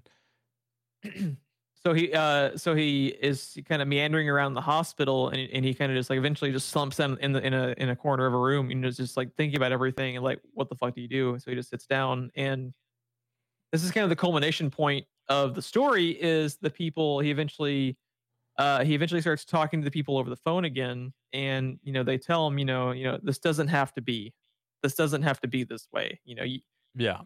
Uh you know you can just you can just walk away and well, he's like first he the first thing that happens is, you know, he's like, I don't deserve this. Like yeah she was in the middle of nowhere in the dead of night. Da da da da, and he's going on and on, and he's just like, I do not deserve this. And then that great that great male voice again was just like, No, you don't deserve this. hmm And it, it's just like, what? yeah uh you know they're just like kind of talking to him kind of calming him down. It's like no, no this is this is gonna be fine you know you know go go to the locker go to the locker room. So he goes he finds the locker room. He finds an exact match of his clothing completely untouched. Mm-hmm. No blood, no nothing. no blood no nothing. Ex- like an, an exact match of his clothing he was wearing. He has this look on his face where he's like what the fuck is this? But he puts it on. He cleans off all the blood cleans himself up where he looks just like he did you know in the moments before the crash he is now able at this point to exit the hospital he exits the hospital I love this detail. I, I love this detail too. He pulls out his car keys with his remote entry, unlocks his car, staring forward at his, you know, like fucked up uh car from you know following the crash. Uh what beeps is an exact replica down to the license plate of his car behind him. It's like I "Ah." kind of I kind of wish uh just to do it, just to kind of seal the deal. Like the license plate was cool, but if he had just looked at the bottom corner on the driver's side of your windshield is where your VIN number is, Uh-huh. if the VIN number had matched, oh yeah. I would have been like, "Oh, this is exquisite," right? Yeah. Like if the VIN number had been the same. and yeah and he he gets in the car uh, also inside the car are his belongings like In, uh, in the- exactly the way they were sitting. yeah before the he- crash. yeah he has like a crossword puzzle and i think like like a newspaper or something um like laid out in the seat it's just it's an exact you know he's wearing the exact same clothing like it and the, in the exact same car in the same shape it was pre the accident like down to a T. So he drives off. Um, he's he's not accepting guilt for what's ha- for what's hap- uh, happened. You know, like these voices on the phone are urging him on as far as like you know you didn't deserve this. You know, it's it's gonna be fine. And what did hold on? I want to look real quick. Um, this was the accident, right? Yes. And the the DJ on the radio comes on here and says, "Now, where were we? It seems I lost my train of thought." Well, folks, the mind is a tricky demon, I'd say. All you can do is turn the music up, hit the gas, and keep moving forward. Try Mhm. not to linger on the things you left behind because you cannot undo what's been done. Ain't nobody gonna buy your bullshit. C'est la vie, as they say. And as he's uh, as he's driving away, um, you see in the last frame as he exits this as he exits the scene, uh, one of the creatures uh, is staring at uh, off at him at the car, and you switch over to who has been making part of the phone calls to him. Uh, it's a woman in a phone booth, and she just says, you know, like "Good night, Lucas," and that's the ending of the accident segment. and this is another flawless transition, but um I want to linger on Lucas for a moment Okay. because this story is the standout.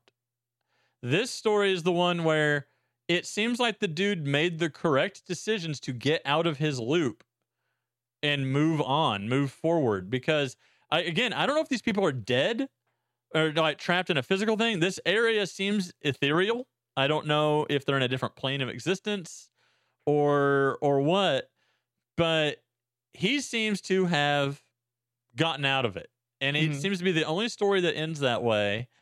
And, and and this is kind of inferring that, you know, Sadie didn't have to end up where she did.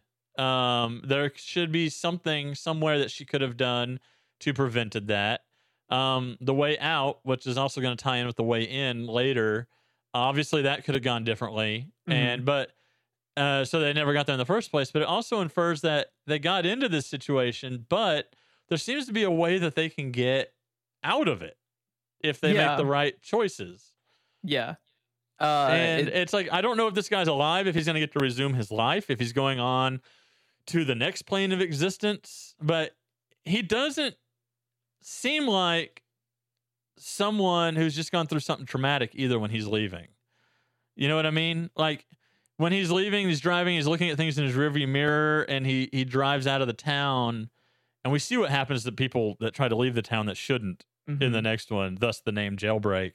Um, but he seems like someone that I don't want to say is like peaceful or something, but is like come to terms with something, even if that thing was awful. Yeah, like it, Like- it almost yeah, it almost it almost feels like this this purgatory existence comes down to like you and we'll get into more detail later with the final uh It- segment. it's like a redo.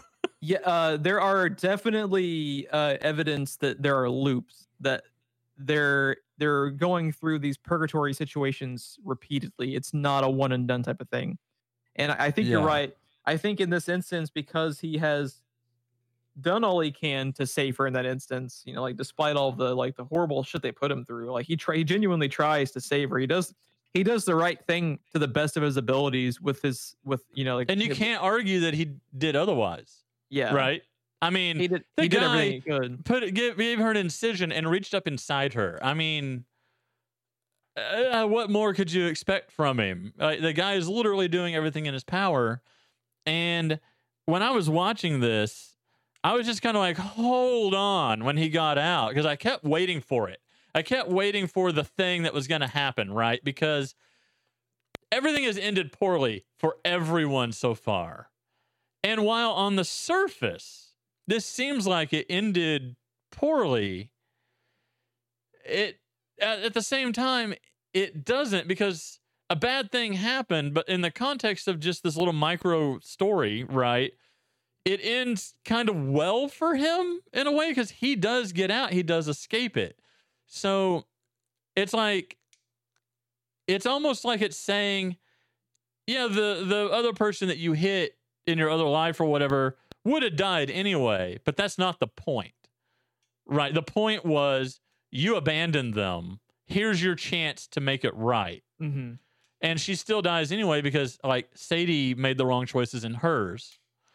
Sense for her to end up here in this guy's story. So she think bad things were going to happen to Sadie anyway. That's out of this guy's control, just like it might have been out of the guy's control in his real life. But this time around, he did try to save her, and therefore he is released. And you know, you keep waiting for it, and then he just drives off, and then it like he drives past the uh the lady in the phone booth, like you said, and she just says like, "What was it? Good night, Lucas." Good, good night, Lucas. I think is her last line to and then hangs up and walks off with kind of a smile on her face and like a pip in her step.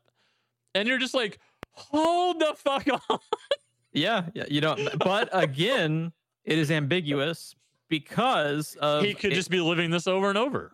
he uh or even if even if he uh has passed the test you still as he's as he's leaving he drives right past they make a point of showing that the creature is looking at his vehicle.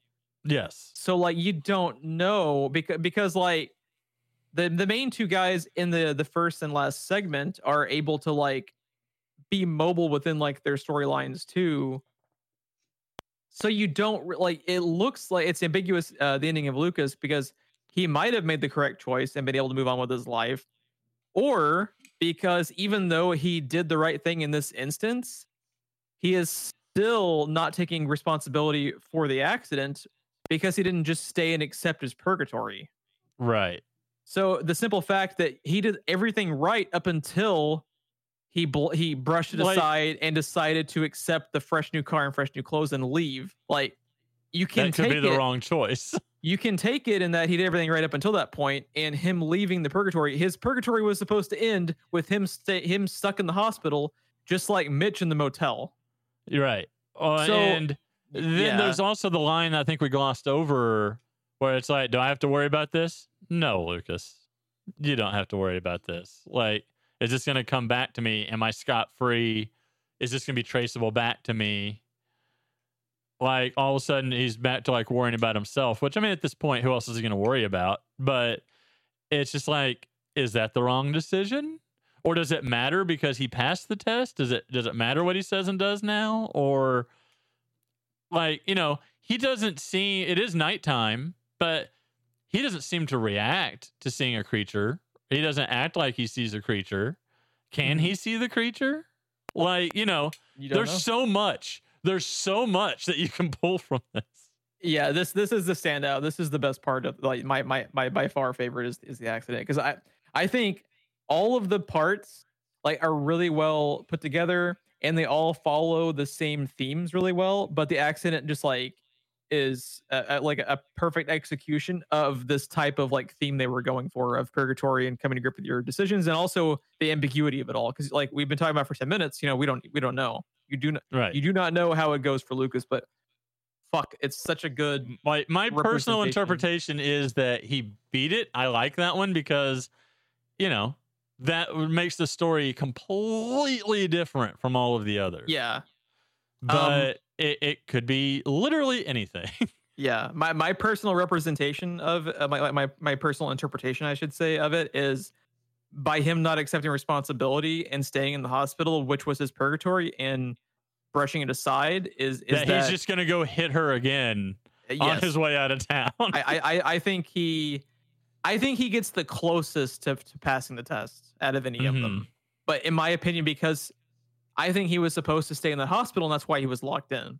I think his purgatory and his hell was supposed to be taking responsibility for it and accepting it and just staying there with her. And that was supposed to be his story, but because he takes the easy way out of I'll be fine, this is gonna be fine, and leaves. and then he- and he then the whole uh and then the whole I didn't deserve this Mhm. and that yeah.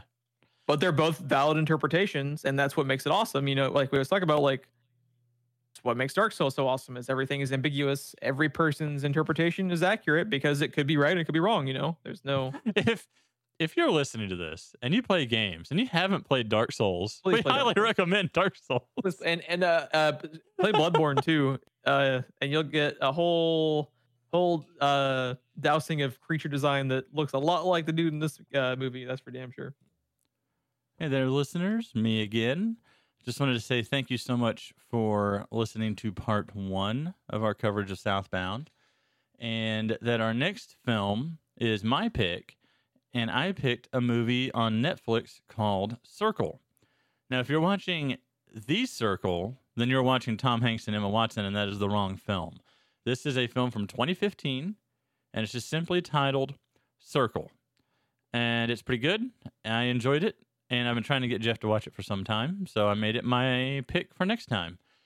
So from this point, you got two weeks to uh, seek it out on Netflix or otherwise and find it. According to JustWatch, it is available on Netflix still at this time. And yeah, thank you so much for uh, listening and sticking with us as we're trying to figure out exactly what the show is and what the show will be. Right now, it's still an ever-changing, fluid thing in these early episodes. Uh, but we'll we'll find our legs soon and um, figure out the uh, the format. But until then, you know, things are a little topsy turvy. But uh, yeah, we will see you next week for part two of our coverage of Southbound.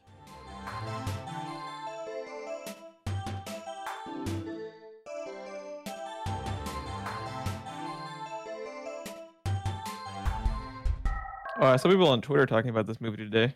I know. I looked it up and saw Tom Holland, Mad, Mads Mikkelsen, and Daisy Ridley, and I was like, okay, okay. See, I hadn't sure. I hadn't noticed Mads Mikkelsen yet. Um, when I went to IMDb, on the front page was a trailer for it, and it just said Tom Holland and Daisy Ridley, and I was like, "Huh? Dystopian future? Huh? Three great tastes that taste great together. right? Plus Ew. think about that for a second. Don't worry, don't, don't think about it. Don't- Why are you thinking about it, bro? Don't think about it. I'm thinking about it, bro. It's making it weird.